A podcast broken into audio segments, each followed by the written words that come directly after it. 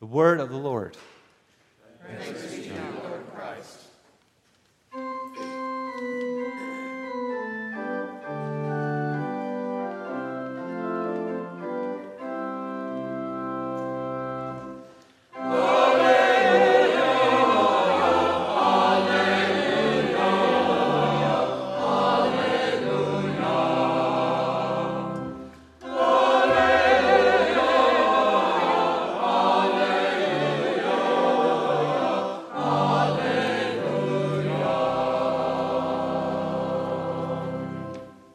Be with you. Let us pray. Lord, may the words of our mouths and the meditations of our hearts be acceptable in your sight, O Lord, our rock and our Redeemer. Amen. Please be seated.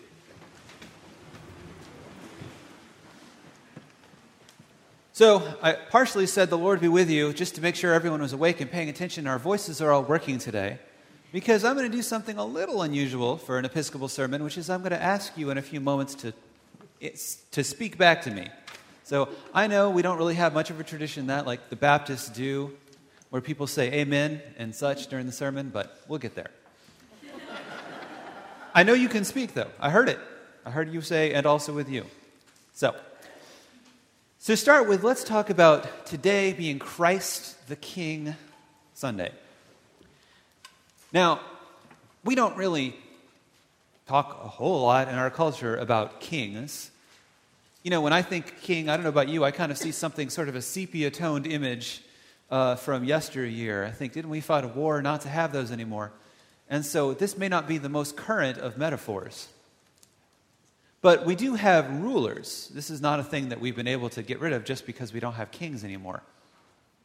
So sometimes this Sunday is called in the Episcopal Church and other Protestant denominations, sometimes it's called the Reign of Christ Sunday, to try to move the metaphor away from monarchs in particular and just thinking about Christ's rule and reign. I think of a, a, this great um, CD I love called Mermaid Avenue, where Billy Bragg and Wilco have taken a number of Arlo, old rec- unrecorded Arlo Guthrie songs and set them to music. And they have a song on there that updates the image called Jesus Christ for President. And it's this great, I think it was actually written by Arlo Guthrie probably in the 40s, maybe 30s. And it imagines Christ being lifted up by the American people as their choice for president. And it kind of updates the image. So let's think about rule and rulers and leaders instead of kings for just a minute. This is the audience participation part of the. You remember, you're a congregation, not an audience. So we have voices. So when you think of leaders or rulers today, what kind of images and what kind of adjectives spring to mind? What does that look like to you? Rulers or leaders? Narcissists? Okay. All right. Sometimes it's yeah, sometimes that can be true, can't it? That wasn't a per- personal comment toward me, was it? All right. What else? What else springs to mind when you think of rulers or leaders? Strong. I heard the did I hear the word strong? Okay. Role models? Is that yeah? What else? Leader. Leaders? Yeah. And what do you think of when you think of a leader? What do you see in your mind's eye? Well, I think of a servant leader. A servant leader. Okay. So we Christians might think of a servant leader. What else? Power. Okay, someone who wields power. And do they look like anything? Do you have one in mind? Women. Yes. And hey, we're looking at Luke's gospel right now. Luke uh, has a lot of important women as role models and with speaking parts in his gospel who are significant, more so than some of the other gospels. A couple more, then I'll let us off the hook. Teachers, okay.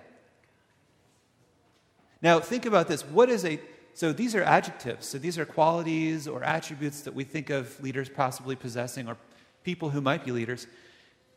If you kind of close your eyes and imagine what a leader looks like, what do you see? Do you see a particular kind of person or a particular way they dress or look? Anything in mind for that? What is, what's that? A suit, yeah. Uh, that was what I thought. Sometimes when I think of a leader today, like in American culture, I look at, I, I picture somebody that looks an awful lot like a board executive, um, kind of, right, with a suit and looking good. Um, what else might we see in our mind's eye? What does a leader literally look like to us? They might look Anglo American? Is that what you said? Angelo American? What's that? Sorry. Oh, oh, like the Chancellor of Germany, right. Yeah. Okay.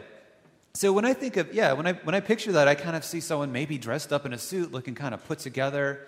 Um, or maybe I see someone decorated with military honors, you know, with the epaulets and the medals. These are some images that come to mind for me and perhaps for others in our culture when I just sort of picture a generic modern ruler. So today, being Christ the King or Reign of Christ Sunday, we get a couple readings that bring us all the way back to imagery that ancient people thought of when they thought of a king.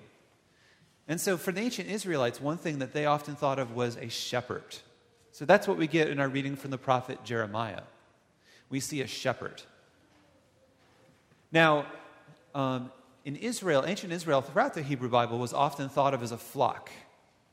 And so the other nations were sometimes conceptualized as predators or wolves who might want to prey on this flock. And so this flock, there, therefore, needed someone to lead over them and protect them. So, kind of the archetypal king of Israel, the shepherd, is King David. He was himself, in fact, a shepherd before becoming a king. So that kind of feeds into this image. But the image of a king as a shepherd is common to all the ancient Near Eastern religions. Not only the Israelites, but the Canaanites and peoples that lived in Tyre and Sidon and surrounding people, the Moabites and Edomites. All of them conceptualize kings as shepherds.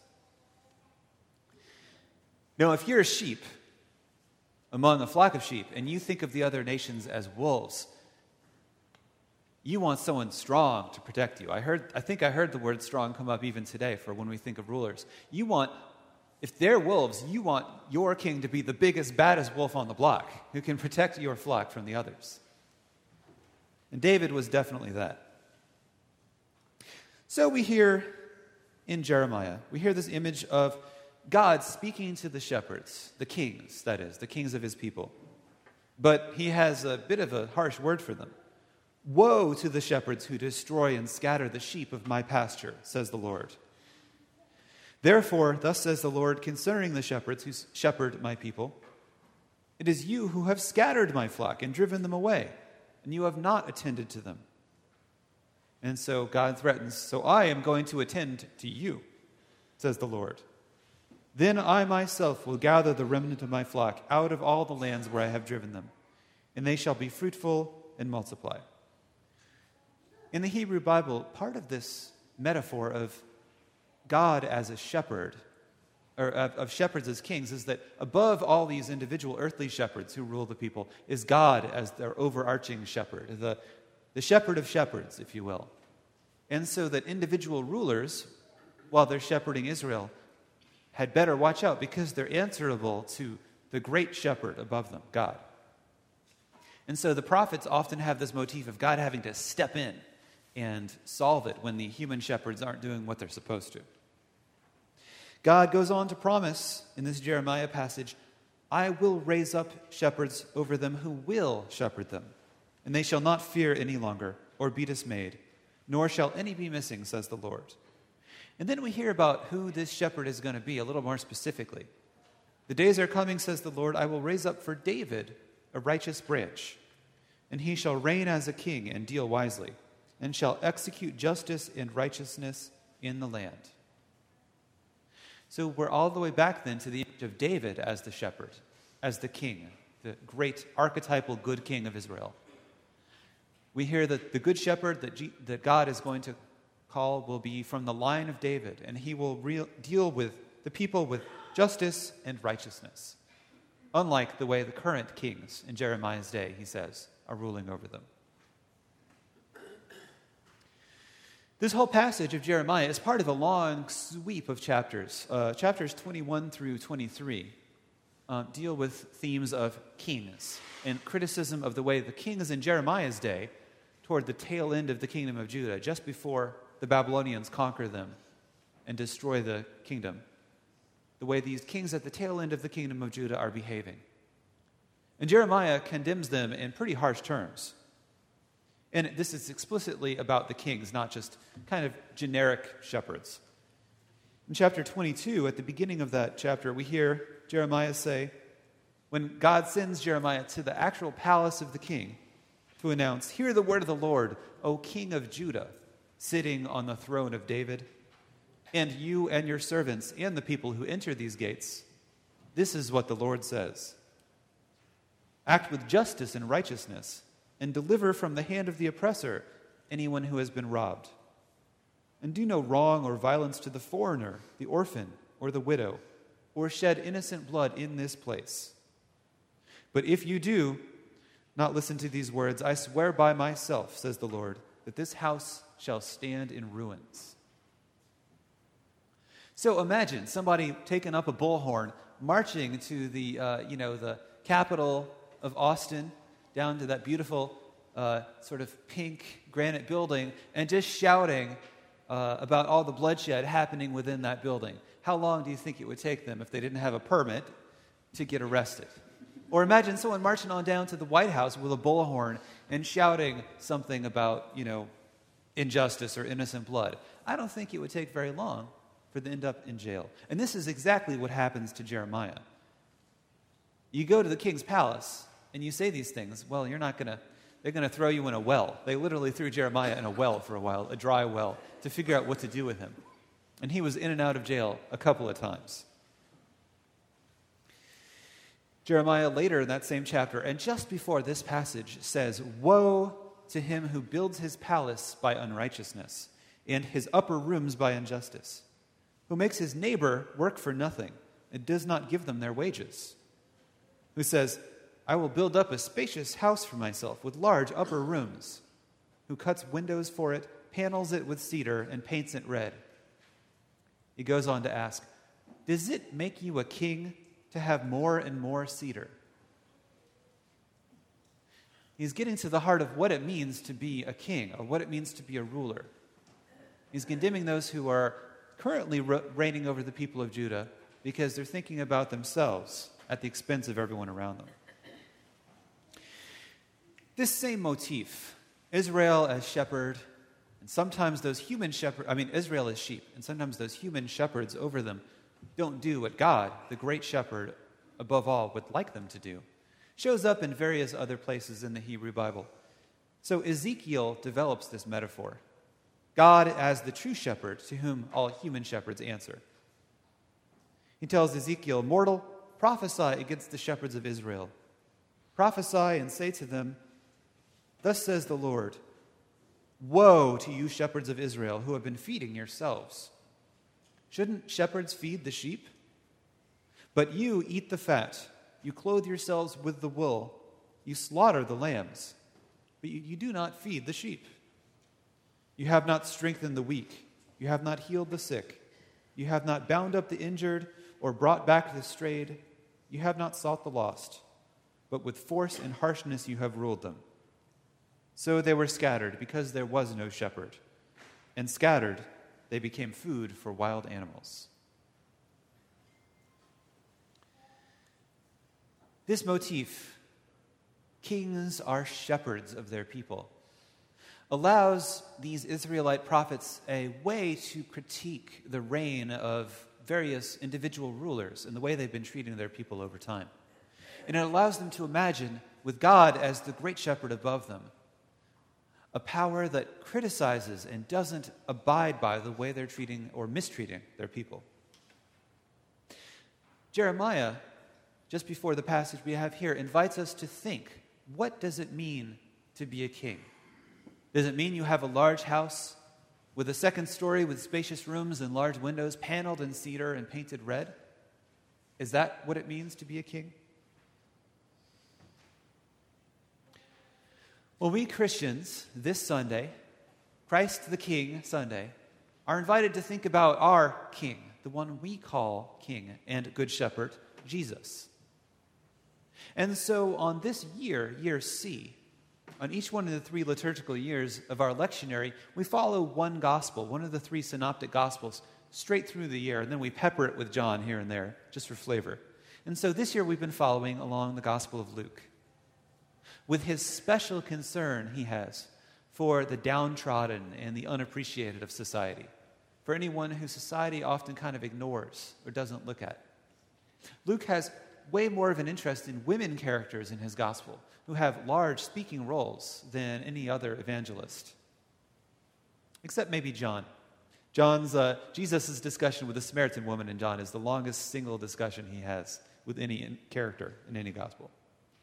Luke is interested in the poor and with those who are unemployed or those who are uh, sick in some way that makes society ignore them. Also, in tax collectors and others ostracized by society because they're considered unclean. And so today, as we come to Christ the King Sunday in year C, following the Gospel of Luke, we find our King. And where do we find him? We find him enthroned, as it were, upon a cross, being killed. We find those who were actually accounted as rulers scoffing at him down below. And up there, we got to admit, Jesus looks nothing like a David, like that shepherd of Israel, that king for whom they were waiting. And so for Jesus, Messiah and King, these are sarcastic insults hurled at him by the leaders standing down below, or by soldiers, some of whom had been there and took part in actually crucifying him. So think about that too. The king, when I think king, when I think ruler even today, they're the one who has the power to wield force, not the one on the receiving end. But instead of being able to order soldiers around, Jesus is mocked by soldiers who say, Sure, if you are the king of the Jews, come on down. In Luke's version of the crucifixion, Luke, with his concern for the downtrodden and underappreciated, has a scene particular to his gospel alone where Jesus speaks to two bandits who are crucified on his right and on his left. And the verb, not the verb, the noun used there in the Greek for bandit, this can mean thief, bandit, highwayman. It can also mean revolutionary or rebel. And so, bandit could have a political as well as just sort of a criminal undertone to it. Well, one of those bandits also mocks this supposed king. If you are the Messiah, what are you doing? Take us down with you. The other bandit asks Jesus, When you do come into your glory, remember me. And Jesus promises him, a criminal, in fact, a self avowed criminal who's admitted, I was guilty of the thing I was crucified for, you will be with me today in heaven. And this is a promise the likes of which Jesus doesn't make to any respectable person anywhere in the Gospels, but to a criminal. Christ the King Sunday on year C confronts us with this figure up on the cross who we call a king. And I think we have to admit that Jesus is a different kind of king, or a different kind of leader or ruler uh, than anything we conceptualize in any other sphere of our life. You know, to the extent that we expect Jesus to be a king like we think of kings usually, that we expect Jesus to be a king like any other ruler, only bigger, badder, and perhaps on our side, then the metaphor is kind of broken. The metaphor might cause us to expect something that is not at all what Jesus is up to. But to the extent that we understand Jesus to represent a different kind of ruler, this can offer us a new vision of what rule ought to look like. If Jesus is our king, different than any king we've seen before, this might suggest to us that maybe kings ought to be different too. Or maybe rule ought to look different than we often expect. This metaphor offers us, as it offered the prophets before Jesus, a critical word to those who rule that they ought to look to God above them as the source of their power. Let us look with expectation towards the coming of our King as we move out of year C back into year A at the beginning of a new church year, Advent, that season of expectation. During Advent, we look for the coming of our King And we look both back in time, thinking about his coming into the world to be born and live among us, but we look forward in time too, awaiting his second coming. And let us remember that we are awaiting a king unlike any other we've ever conceived of. Jesus as our king, Jesus as the shepherd of the flock, is not just the biggest, baddest wolf in the neighborhood, but on our side. But Jesus comes as we see him today, more like this He comes as a lamb, the one who offers himself, a ruler who gives of himself so that we can be free and we can be saved. As we await that king, let us wonder what human authority and human rule might look like if we lived and reigned the way he does. Amen.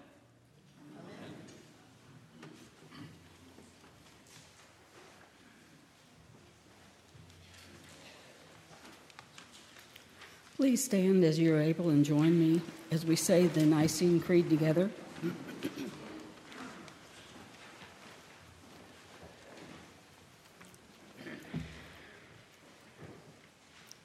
We believe in one God, maker of Almighty, maker of heaven and earth, of all that is seen and unseen. We believe in one Lord Jesus Christ, the only Son of God, eternally begotten of the Father, God from God, light from light, true God from true God, begotten, not made, of one being with the Father. Through him all things were made for us and for our salvation. He came down from heaven. By the power of the Holy Spirit, he became incarnate from the Virgin Mary and was made man. For our sake, he was crucified under Pontius Pilate. He suffered death and was buried. On the third day, he rose again, in accordance with the Scriptures. He ascended into heaven and is seated at the right hand of the Father. He will come again in glory to judge the living and the dead, and his kingdom will have no end. We believe in the Holy Spirit, the Lord, the giver of life, who proceeds from the Father and the Son. With the Father and the Son, he is worshipped and glorified. He has spoken through the prophets. We believe in one holy Catholic and apostolic church. We acknowledge one baptism for forgiveness of sins. We look for the resurrection of the dead and the life of the world to come. Amen. The prayers of the people will be guided from Form 6, found on page 10 of your bulletin. We will read these prayers responsively. You'll find your part in bold letters. In peace we pray to you, Lord God.